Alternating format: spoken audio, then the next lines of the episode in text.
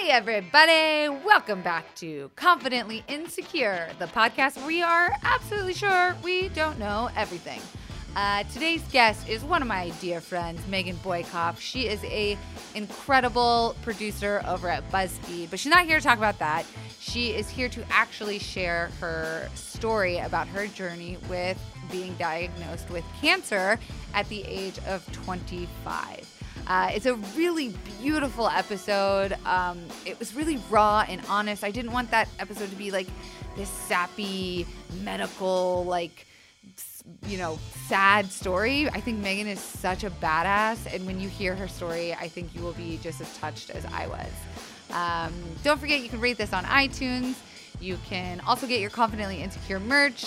Link is in bio. And enjoy this episode with Megan Boykoff.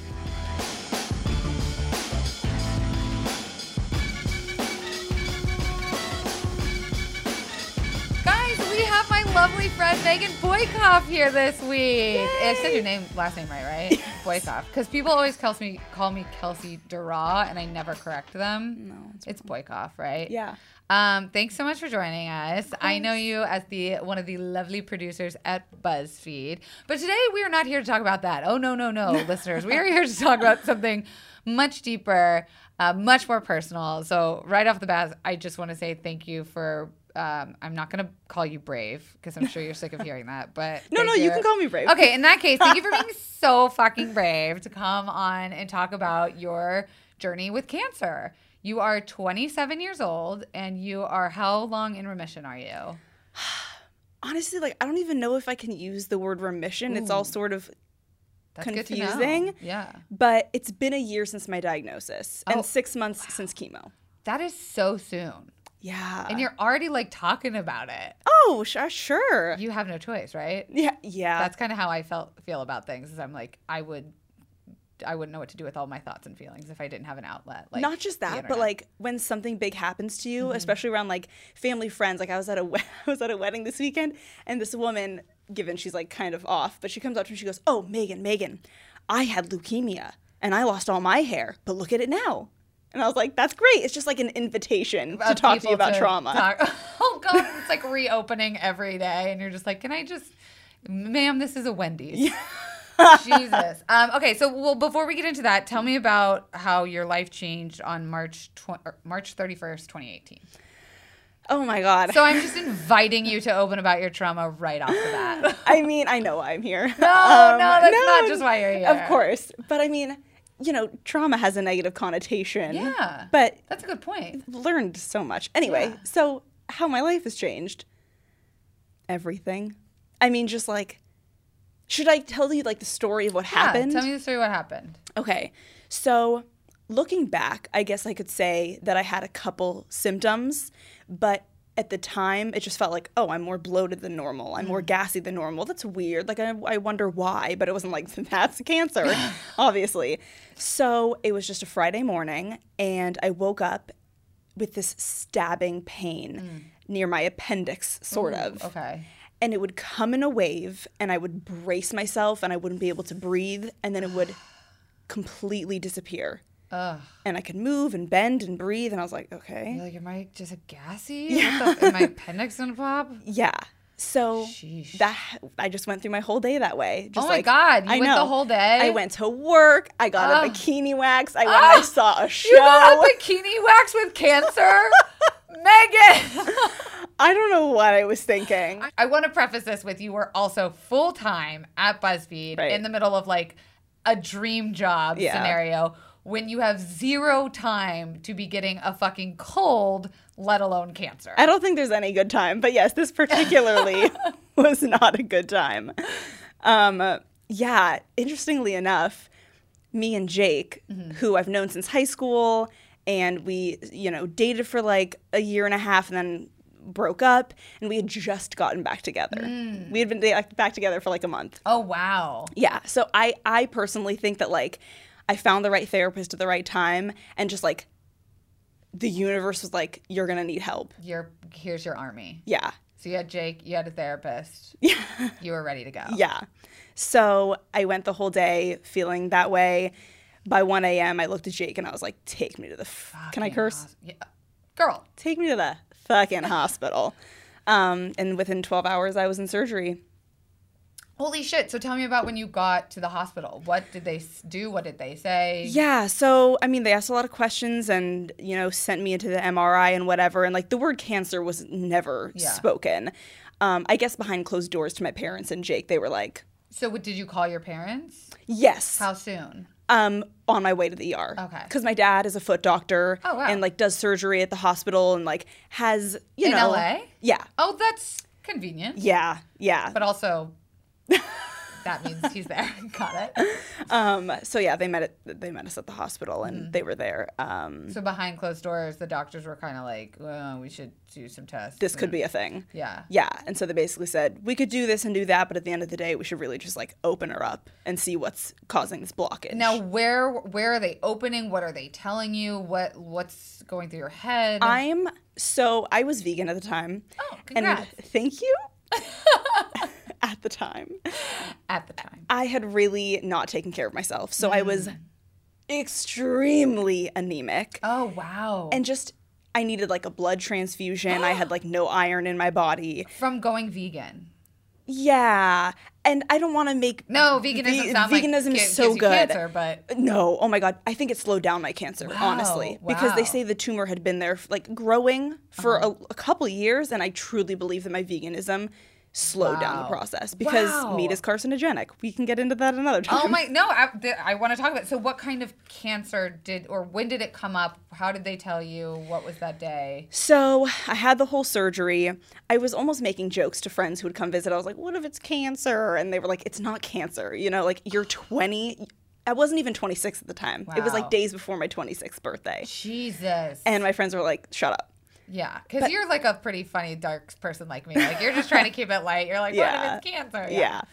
And so, you know, fast forward a week or two, and my colon surgeon called, and I was sitting at the kitchen table with Jake and my dad and my mom, and she was like, stage 3B colon cancer was a tumor. B? I don't know.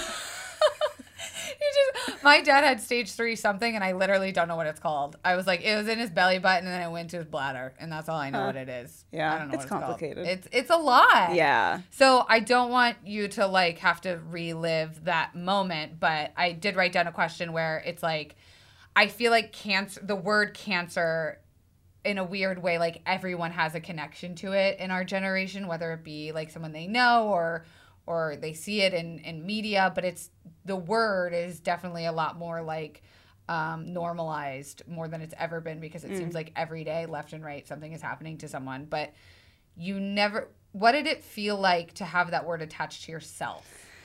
Honestly, it's probably something that underneath it all I'm like still grappling with a little because, you know, cancer is like the punchline of the joke in a sitcom where it's like, what's the worst thing that could happen? Cancer. That's not a well-written joke, but you know what I mean? It's like... You're not here to do your type 5. Thank God. But that's like worst-case scenario sort of thing. It's like, don't Google it because you don't want to get it in your head. Yeah. And then it like was actually happening. I mean, I just immediately started crying and you don't want to be a cancer survivor. You know, like, I mean, you don't want to be dead from cancer, obviously, but I don't know, just, I don't know. It almost feels like it didn't feel real. Like, is it hard to imagine yourself saying that? 100%. Like, I think it's on my Instagram bio, and it, like, doesn't feel like something I connect with for some reason. It feels like something that happened to you. Yes. It's not a choice I made. Yeah. It's something that happened to me. And I feel like it just comes with all of these, like, visual images. Right, like, I don't want people to picture me traumatized, you know? Like, I don't want this trauma associated with me, but at the same time, like, it's given me the greatest gifts of my life. That's so, like, oh, okay. I don't want to go there yet. Going back to when you found out, you're with your parents, you have your boyfriend.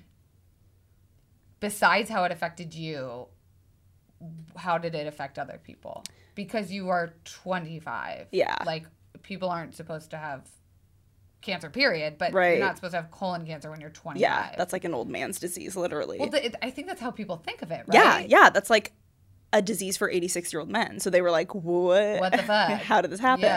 Yeah. You know, one of the first things that I was thinking, actually, that like was so hard for me to say out loud was, am I going to die? Oof. And I'm sure that that's the thought that everyone was thinking, is like, you have this colon surgeon on the phone. They're saying you have cancer, and all you want to know is like, is this the cause of my death, and in how long? Oof. Luckily, it wasn't. But it's something you had to think about, which is not a thing people ever think about. Yeah, it's normally like so much more abstract. Right. And then all of a sudden it's right in front of you. So honestly, I mean, that whole year was such a selfish time. As it should be. Yeah, I don't regret it at all. No, just, of course not. You have to look out for yourself. Right. So, like, I couldn't really tell you what they were thinking other than probably, like, my dad is very pragmatic, so he's probably like, what's the next step? Right. Uh-huh. And Jake was just holding my hand. You know, Jake basically said, I don't think of it as cancer or big scary thing. Like, you're sick. Mm-hmm. We have a plan. We're going to take care of it. So that's kind of comforting that there's versions of that around you. Yeah. Because I don't know how you handled it, but I feel like I would panic.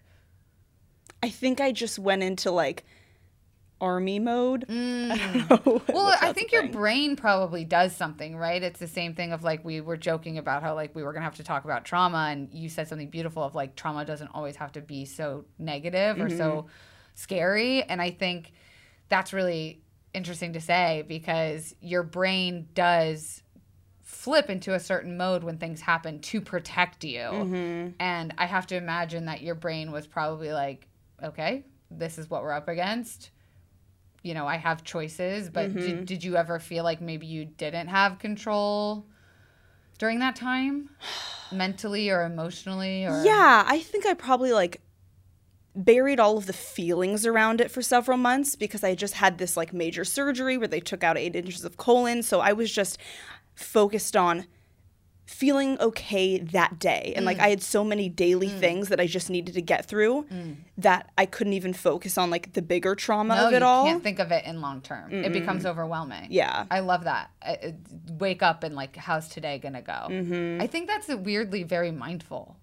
Yeah. Like it's almost like, let me focus on what I have today and what I'm thinking about today and who I'm interacting with. And it was good in that sense. But then also my therapist was like, you need to like understand what you've been through. Talk to me about your new therapist, and then you come in and you're like, I got one for you. I mean, I just had to text her and say, I'm not going to be in for a little while because I'm, you know, there was just no room for it, which is kind of weird because like, you'd think that like you need to make room for that. right. But there really wasn't, and that's fine. But I mean, it was integral in the healing process. Yeah. And so when did you start going back to therapy?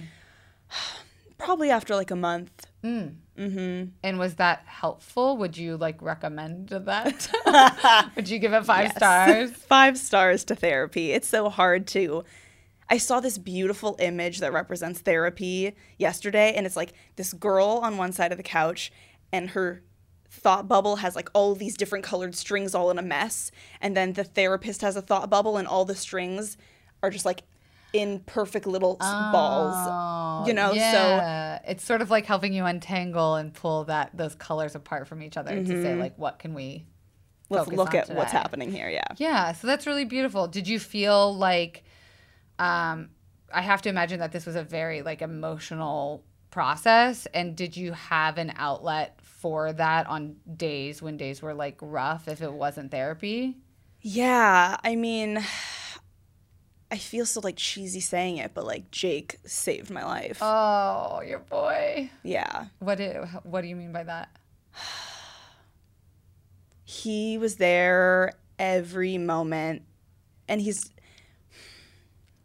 sorry, this isn't fun to listen to when someone's just like, I don't know. No, it's real. This is real. This is what happened. Yeah, this is your life. A lot of it was like, I wake up in the middle of the night in intense pain, and I have to wake him up, and he's there just to like, he's asleep like this and he's just rubbing my back, because the only thing to quiet my mind is like a touch physically somewhere. To scratch your back will quell a lot of problems. Yeah. He's been touching me for like a year.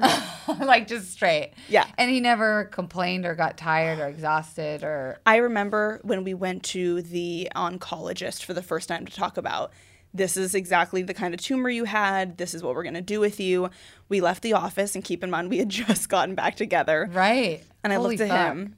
I looked at him and I said, are you going to stay with me? And he said, are you going to stay with me?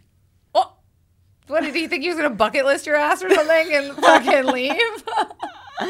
So that just goes to show. And I mean, you guys are still together. So yeah. That conversation, I mean, it's a scary thing to think about where you have to give someone a choice. Like, are you ready to do this with me? Because cancer isn't just happening to you. It's happening to everybody, your friends, your family. Cancer happened to him, I would say equally, just in a different way. Interesting. Mm-hmm. What about work? So how and when did you decide to tell your job? Because ours, I only work there part-time, is very demanding. I mean, long hours, physical labor, creative, mental. It really is your whole life when you're there. Mm-hmm. So what was that like, you know, being this up-and-coming badass rock star producer and then having to say, hold on a second, I got to take care of myself? Yeah, that was definitely one of the hardest parts because I didn't really realize how much my job was a part of my identity until I didn't have it anymore. Mm.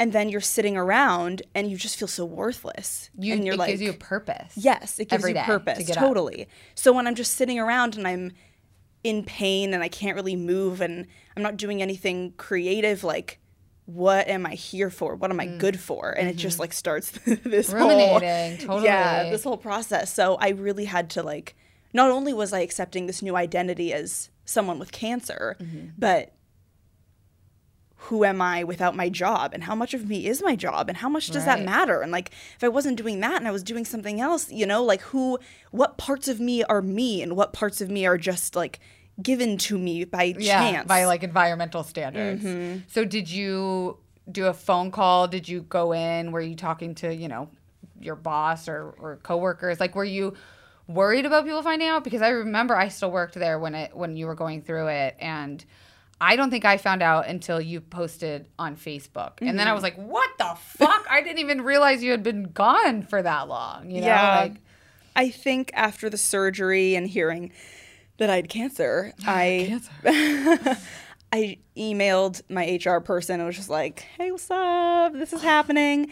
They could not have been nicer or more accommodating. I mean, props to BuzzFeed up and down, because I was like still getting PTO. All of it was just considered sick time, and it's unlimited. That's incredible. So when I came back to work, I had a lot of PTO.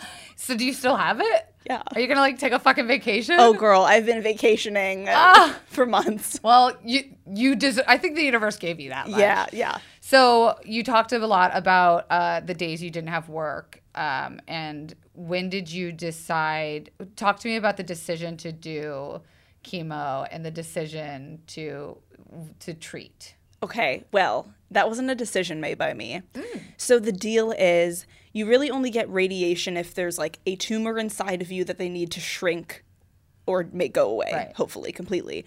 And they just cleanly, luckily, completely cut mine out. So the margins were safe is what they call it, right? Correct, clear margins. And are they testing like your lymph nodes and shit, your blood? Like, do they go through and do a full-ass body? They do a body scan, but you can't see what's microscopic, so you still have to get chemo to kill whatever might potentially be swimming around. Shit. So when you asked in the beginning, like, how long have you been in remission? It's like you don't fucking know. They took the tumor out, so like the day I went to the hospital, but sort of not too. Right, because it's also going to be a lifelong process with you, I imagine. Yeah, just always being more careful and like getting more scans. The thing is, here's something very interesting. So for someone, I'm turning my phone over, making a noise. Please, no, go for it. You know, for someone my age, it's very bizarre to have cancer in the first place and then to have like this old man cancer. I love that you're calling it old man cancer. That's what we will refer to it from here on. Your old man cancer. Yes, my old man cancer. Good friends. What was I saying? Oh, I'm so sorry. No, no, you were talking about the decision to do chemo, but then you said, oh, here's something very interesting. Oh, yeah, when you're your age, when you're getting old man cancer. So they would fully expect for that to be genetic. Oh. To be in your genes somehow. Holy shit. Yeah. Thanks, Mom and Dad. Yeah.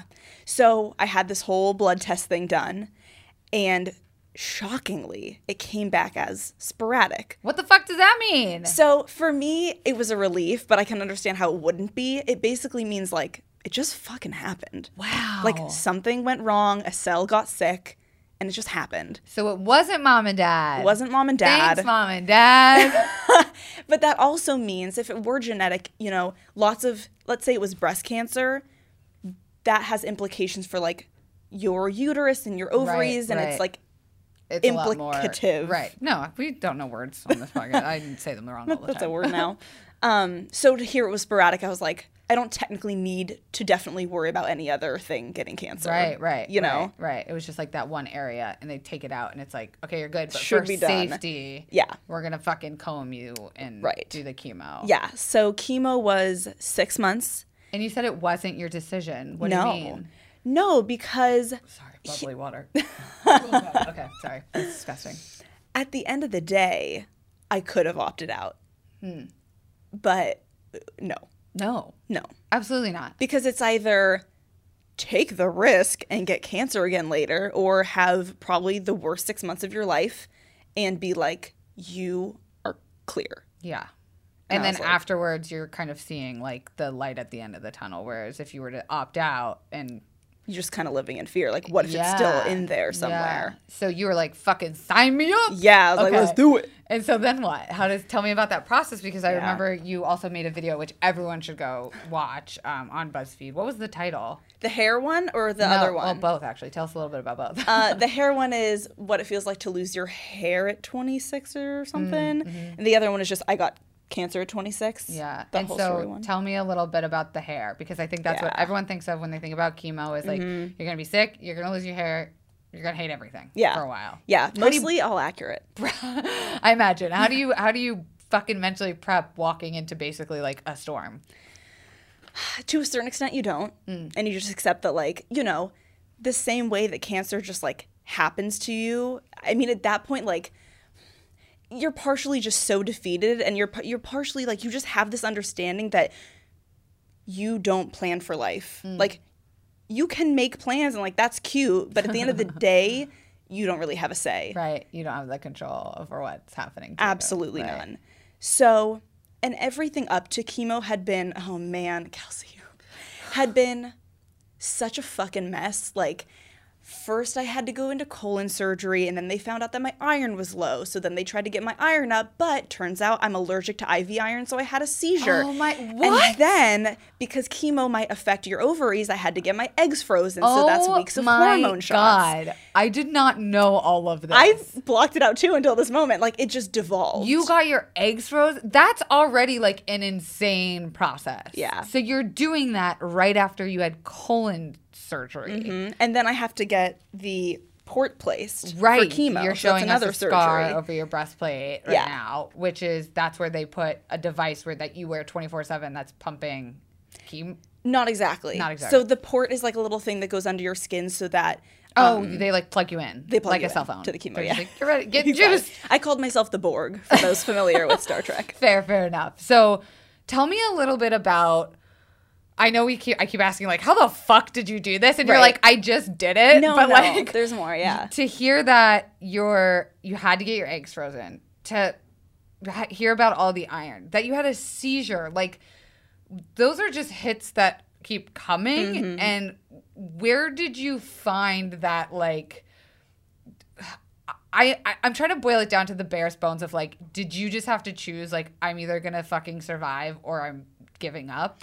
Yeah. And at that point, at least for me, like, that's why people always say, oh, you never know how strong you are until you have to just do it. And, like, it's true, because the choices are roll over and die or don't. Did you ever feel like rolling over, or was that not even a fucking question? No, 100%. Wow. It's funny because people are like, oh, like, you're so strong and you're handling this so well. But, like, I never got so depressed or anything like that that like I made any plans, but oh, there were absolutely nights when I was on the floor just like, I don't want to do this. Yeah. You're fucking sick of it. And yeah, like you feel like a science project and like it just doesn't feel worth it. Yeah. But at the end of the day, I would rather, you know, being that close to death made me realize I would rather be in pain than feel absolutely nothing. Oof. Damn. And I don't want that to like come off insensitively. Like I don't want to. Oh, no, absolutely not. Like people who are really struggling with depression right now, like if I were in a depressive state, I'd sort of be like, fuck you. You would rather be depressed and alive than dead. Right. At the end of the day. Like you would rather kind of suffer through this. I'm like, this is life. Right. Like it fucking, sometimes it sucks. It sucks and it's hard and it hits you in the face. Yeah. But like, I'm doing it. Did you ever feel like those days when you were on the floor, were you ever in your head thinking, when this is fucking over, I'm going to Paris, I'm fucking doing anal, I'm fucking, did you ever like bucket, I don't know why that was my two bucket list items. I've been to Paris and I've done anal. Did you ever like bucket list in your head things of like, when this is over, I'm going to fucking live? Or did you try and in those moments be like, I'm going to start living today? Or were you just like, I'm too fucking tired to do that shit? There was absolutely no room for thinking about any moment farther than that one. I was like, am I going to be able to inhale after this exhale? And if so, awesome. Great. Make it through that step. Come for the next thing when it comes. Yeah. So I want to get to okay, let me ask like sort of a more medical question. Did you learn more about anything with healthcare and insurance? Was there ever like an you just like rolled your eyes so hard? Was there ever like, did you get to experience? Tell me about your experience with the healthcare system and insurance. I wish I had more to say. I'm very lucky in the sense that you're 27, not 27 yet. Were you still on your parents' insurance? No, I was on BuzzFeed's insurance because they have great insurance. We're good. Yeah, it's great.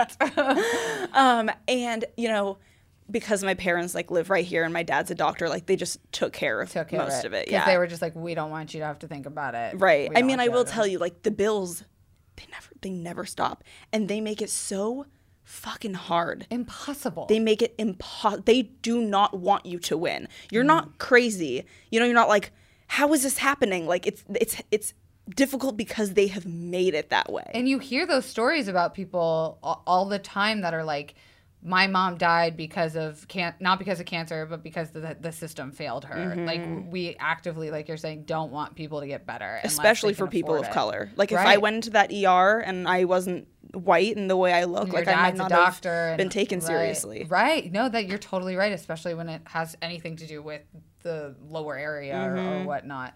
Well, I'm glad that you had that resource. Like I said, I think the universe probably was kind of like, we'll give you one there. Yeah. When you publicly came out and talked about how you were sick, did anybody change? Did, you know, an ex reach out? Did were people just like way nicer to you and you're kind of like, fuck you, you're only nice to me because I have fucking cancer? Like, how was the public reaction? I can't say that anyone like super interesting came out of the woodwork. Definitely like people from like every single part of my life, people I haven't talked to in years and years and years, just to show their support and say like, way to fucking go, and like, I'm praying for you, you're in my thoughts, whatever. Not whatever, that's very nice. No, I mean, I kind of rolled my eyes when you said that. I was like, yeah, okay. I'm like, it's a nice thought. It's a nice thought. Their intention was well. Yes.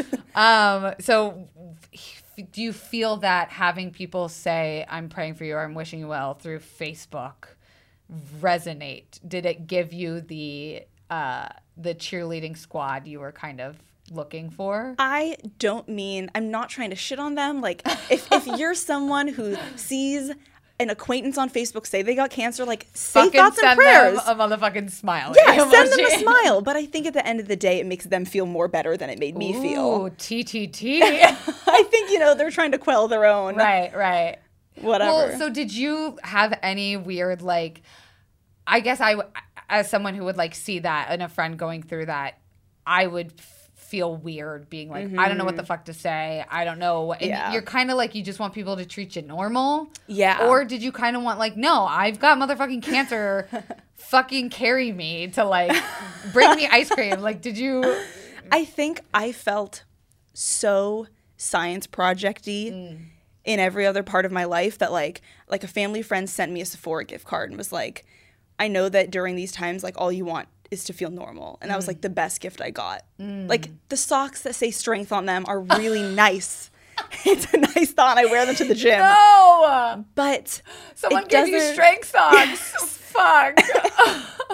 But at the end of the day, yeah, I just wanted to feel fucking normal. And something that I actually heard recently that really resonated with me was sometimes people hesitate to say something to someone with a trauma, like, I'm so sorry that this person just passed away, or like, how are you feeling? Because like, oh, you don't want to remind them and bring it up. But at the end of the day, like, there is no reminding a person. It's always there. Wow. You can't remind me that it happened. Right. Sometimes I'm like, I don't feel like fucking talking about this, Susan. I know you got leukemia and you lost all your hair, but I'm just trying to take wedding pictures, you know? I'm not a fucking wedding lady. You don't need to connect with me on a goddamn level. Like, this isn't a club. This isn't the C Club, and it's not the time to meet. C Club? Cancer Club.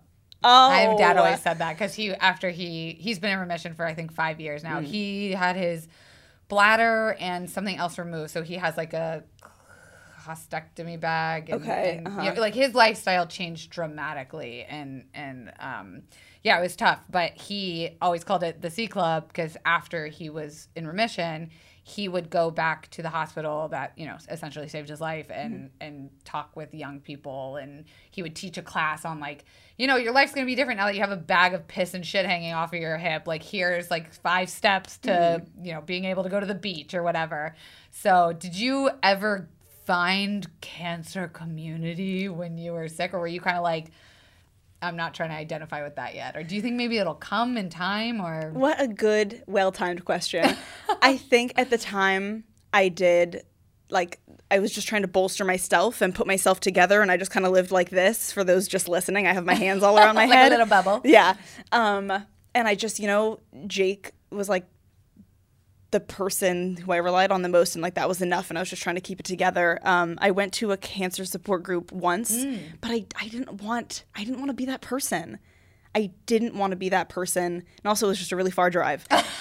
But which in LA, that'll end it for you. Yeah.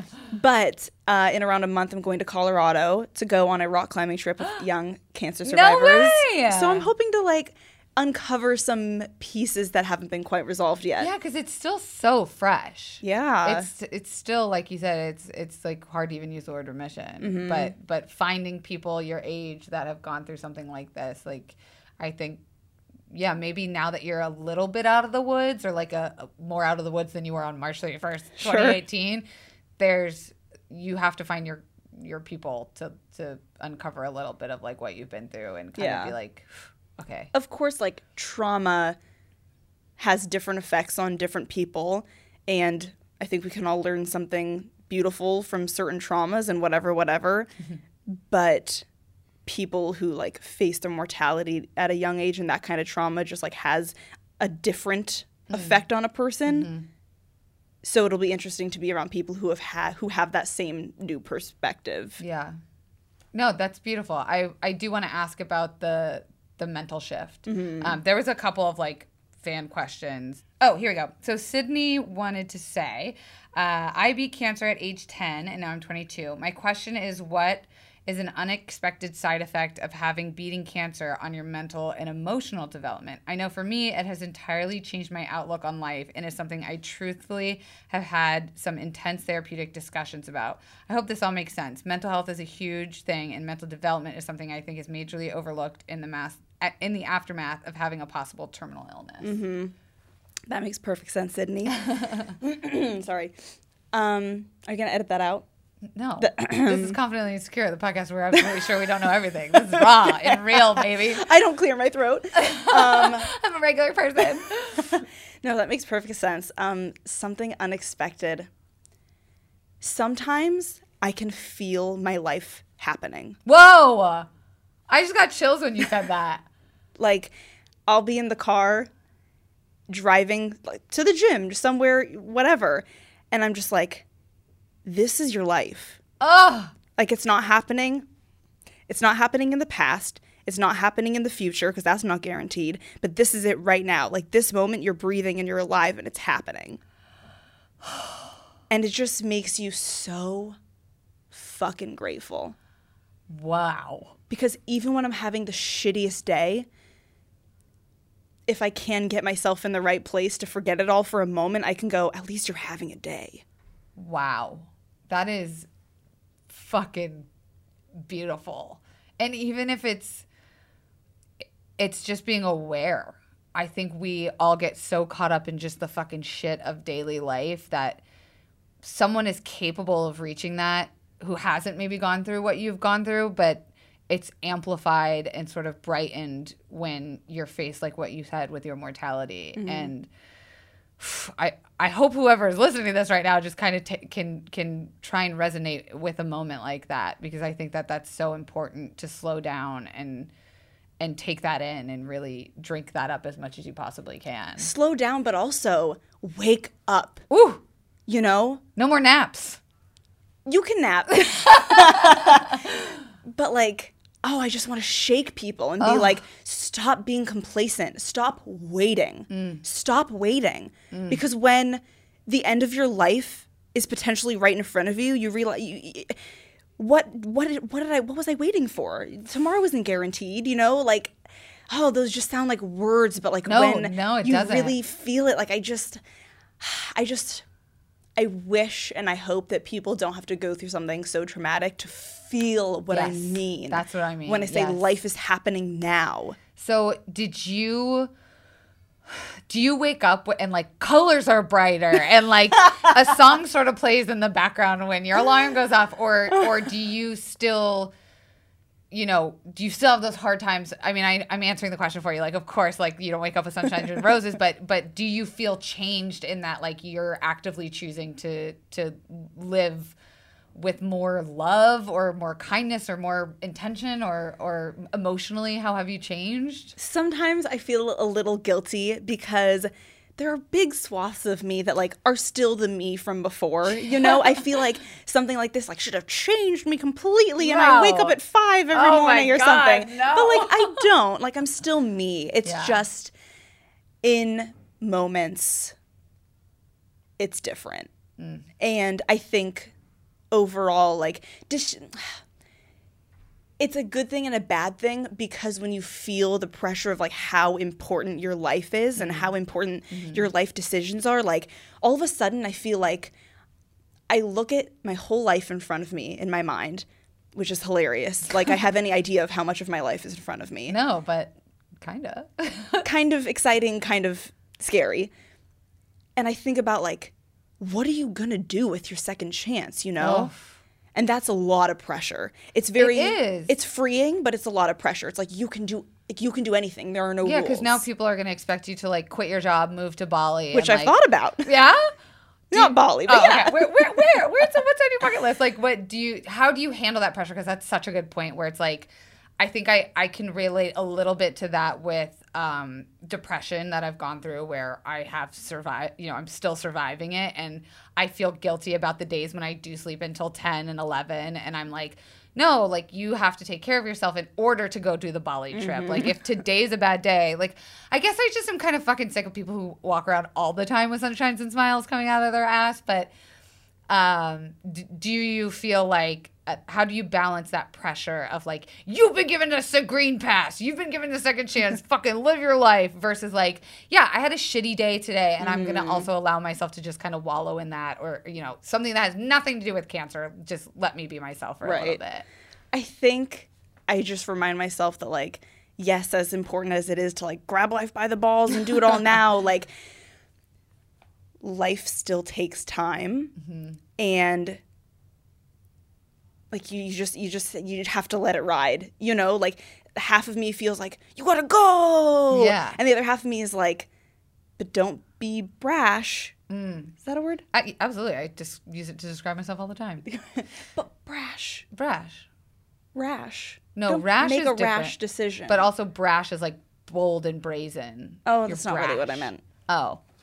don't make a rash decision. Okay. Like life takes time. Decisions take time. Like part of me wants to sell everything I own and move into a tiny home. I shit you not. I've watched so many tiny home videos. They're cool. It's like living in a treehouse. And just like escape and start over. And like when you feel like you have a second chance and you have all these opportunities, I'm like so overwhelmed by all the options. I'm like, there are so many people that I want to be and so many lives I want to live.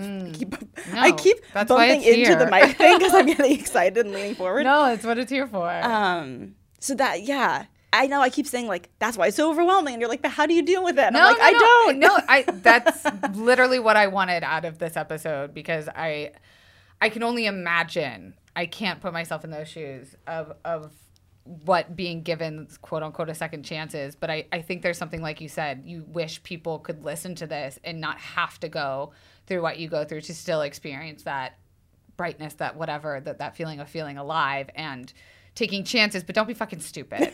Like right. If you're broke and you still need to work and right. like, you know, you don't need to mend that broken relationship. Like, right. Don't do it. I'm talking about the stuff that like has been sitting in the attic of your mind for a year and you're like, but I just don't have the this or the that. It's like, nah, you fucking do. Just do it. I want to talk to you a little bit about your hair because you have done so much content around it before pre-cancer. Well, I shouldn't say pre-cancer, but pre-cancer. Yeah. So yeah, does it feel like there's two parts of your life, pre and post-cancer? Definitely. Yeah. Okay, fuck it. Pre-cancer, you did so much content around your hair, and then I don't want to say post, but like during your journey now, you've also done some content about your experimentation with wigs. She's wearing, I wish, if you're not watching this, just go to youtube.com/KelseyDarragh so you can see this gorge piece you have on today. Inches. What's her name? Do you name your wigs? I normally do. This one doesn't have a name. Okay, whatever. Yeah. Just something to think about. Tell me about that process because your identity, you had to detach a whole from other part of my identity. Was like you have this gorgeous curly brown curl locks, thick, brazen, bold. More adjectives. Yeah, I'm like running out of, I'm like, how do I describe hair?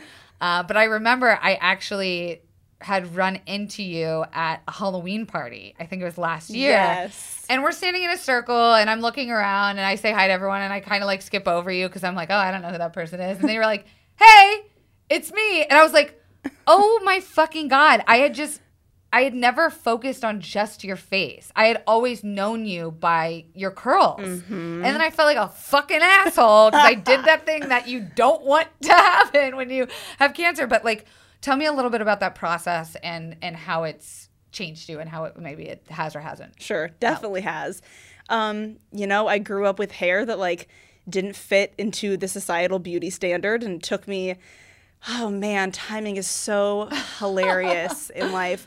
It took me 25 years to figure out what to do with it and how to love it. Manage it, And I had just – the last video I filmed before chemo or before my diagnosis was a curly hair tutorial. Yep. With like different people with different kinds of curly hair.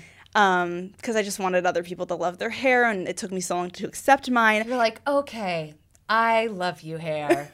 And cue act 3. Yeah. Exactly. And like a year before my diagnosis, I had made a whole video where I wore a bald cap for a day because I just wanted to see how I look bald. It was amazing. And in the video, I say like, how much of me is my hair? How much of my femininity and identity is tied to my hair? Questioning all these things. Little did I know, a year later, I would be forced to actually understand the answer to those questions. I shit you not. Around the same time, I was threatening my mom to shave my head. I was like, I just want to shave my head. She was like, this is what she did. She went, please don't. She mommed the fuck out of you. Very serious. She mommed the fuck out of you. And then a year later, I had no choice. So my hair started falling out before chemo even started. Oh, wow. Just from stress and trauma. Oh, my God. I don't think we think about that. Yeah. As a symptom. Yeah, definitely. I really don't, even to this day, like give enough weight to how traumatized and stressed I was. And then I think about like your hair fell out of your head, you know? So that was happening. And I think for maybe 3-ish months, it was enough. And I just tried to hide it and style it this way and that.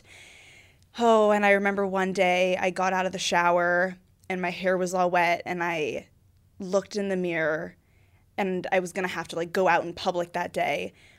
And I was just like, you just don't look like you anymore. Like, this whole part of you is gone. Like, people, like you just said, like, you're the curly hair girl. Like, do you know Megan? She's the one. She's the curly hair. You'll notice her from behind. Yeah, it's the identifying factor. So when that's gone, you're facing again, then how much of me is me? So I'm an Aries.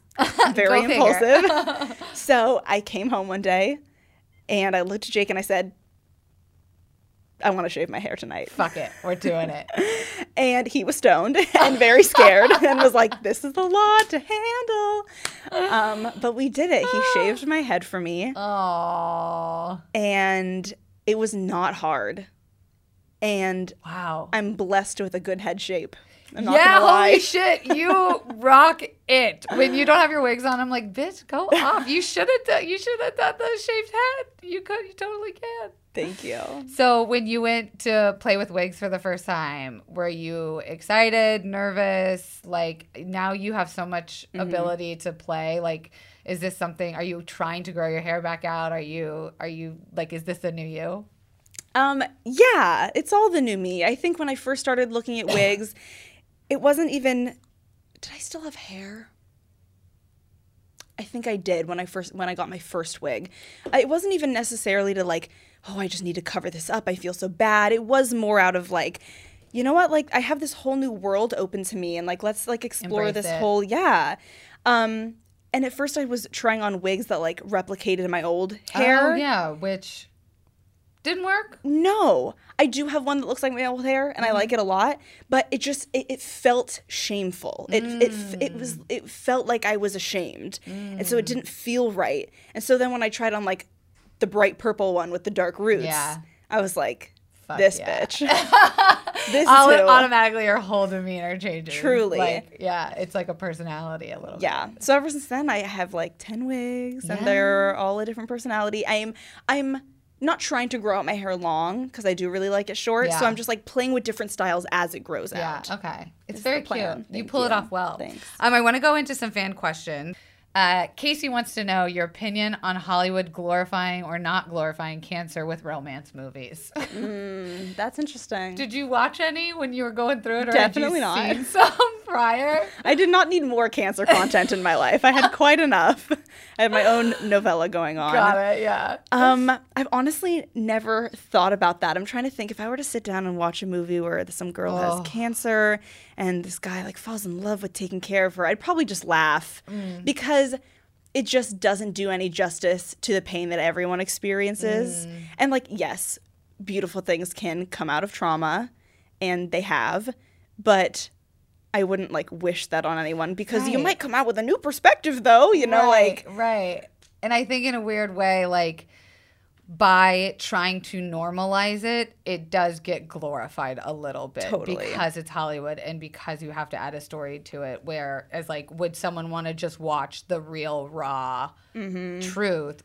Yes, of course, there's beauty in that, but, you know, does everyone look like a fucking ASOS model with, like, a chiseled chin? No, I'm sure it's not as beautiful as the movies make it out to be. Totally. So would you watch, like, The Fault in Our Stars? Oh, I did see that. Yeah? Oh, of course. Oh, such a good movie. The problem is, John Green kind of did a cute little tale there. It would be interesting to watch it after everything I've been through. Okay, interesting. Cassie wants to know, did we have so many Cassie? We have, like, a Cassie, a Casey, and a Sydney. What was the most unexpected moment in your journey? I guess it could be positive, negative. The most unexpected moment. One moment. You're like, bitch, it's all a blur. Did you not hear all the shit I just went through? Maybe, probably. No, I love that. That's my next podcast. Maybe, probably. Where I'm not sure, but probably. I love that. You can have it. Okay, great. Thank you. Probably how close it brought my family together. I think I saw a side to my brother that I never have. I didn't even think about that. How old is he? Because she just gets real. He's 30. Oh, okay. Yeah, and not, you know, a super lovey, demonstrative, in touch with his emotions kind of guy. And it's God, it's so ironic because I remember wishing all these things. Like, I wish that we were closer. And like, well, bitch, you got closer. You had to get cancer to get it. Wow. And like, I wish my dad would open up more. Well, like, he opens up more now, but, you know. What it took is kind of like you wouldn't ever wish that on your worst enemy. Yeah. Or maybe, I don't know, your worst enemy? No. No. Last question I want to ask, how will your life be different moving forward? I think we talked a little bit about like how you're kind of finding your community a little bit, and it's hard to say you're in remission because you are so fresh out the gate. I wouldn't even say out the gate. You're just so fresh off the experience. Mm-hmm. How will your life be different moving forward medically, emotionally, and physically? I mean, you have like physical scars from things. How are you going to be different moving forward in your life? I don't. Big question. I don't love to admit this, but it is the reality that I wish I could say that I have no sense of like fear about the future, you know, like, oh, this just really woke me up and I'm just going to move forward. Like, no, like there's a big part of me. I'll say this, also ironic. Before my diagnosis, I made this whole series of videos about completing your bucket list. You did. Mm-hmm. Dude, what the fuck is the universe doing to you? I need to be careful what videos I make. I swear. Dead ass. Yeah. So, you know, all these videos about like you never know how much time you have left. Live life now. And looking back, I know that I made those out of fear. It was less like, how exciting, like, guys, like, you got to go do it. And it was more like, oh my God, you don't know when you're going to die. And I wish I could say that that was completely not the case anymore, but it isn't. Like, I'm still scared. Right. And I think at least for a while, I'll still do things out of fear. But I'm working and hoping and trying to get to a place where it's not out of fear and it's just out of liberation. Yeah. Because cancer taught me that you don't have a lot of choices.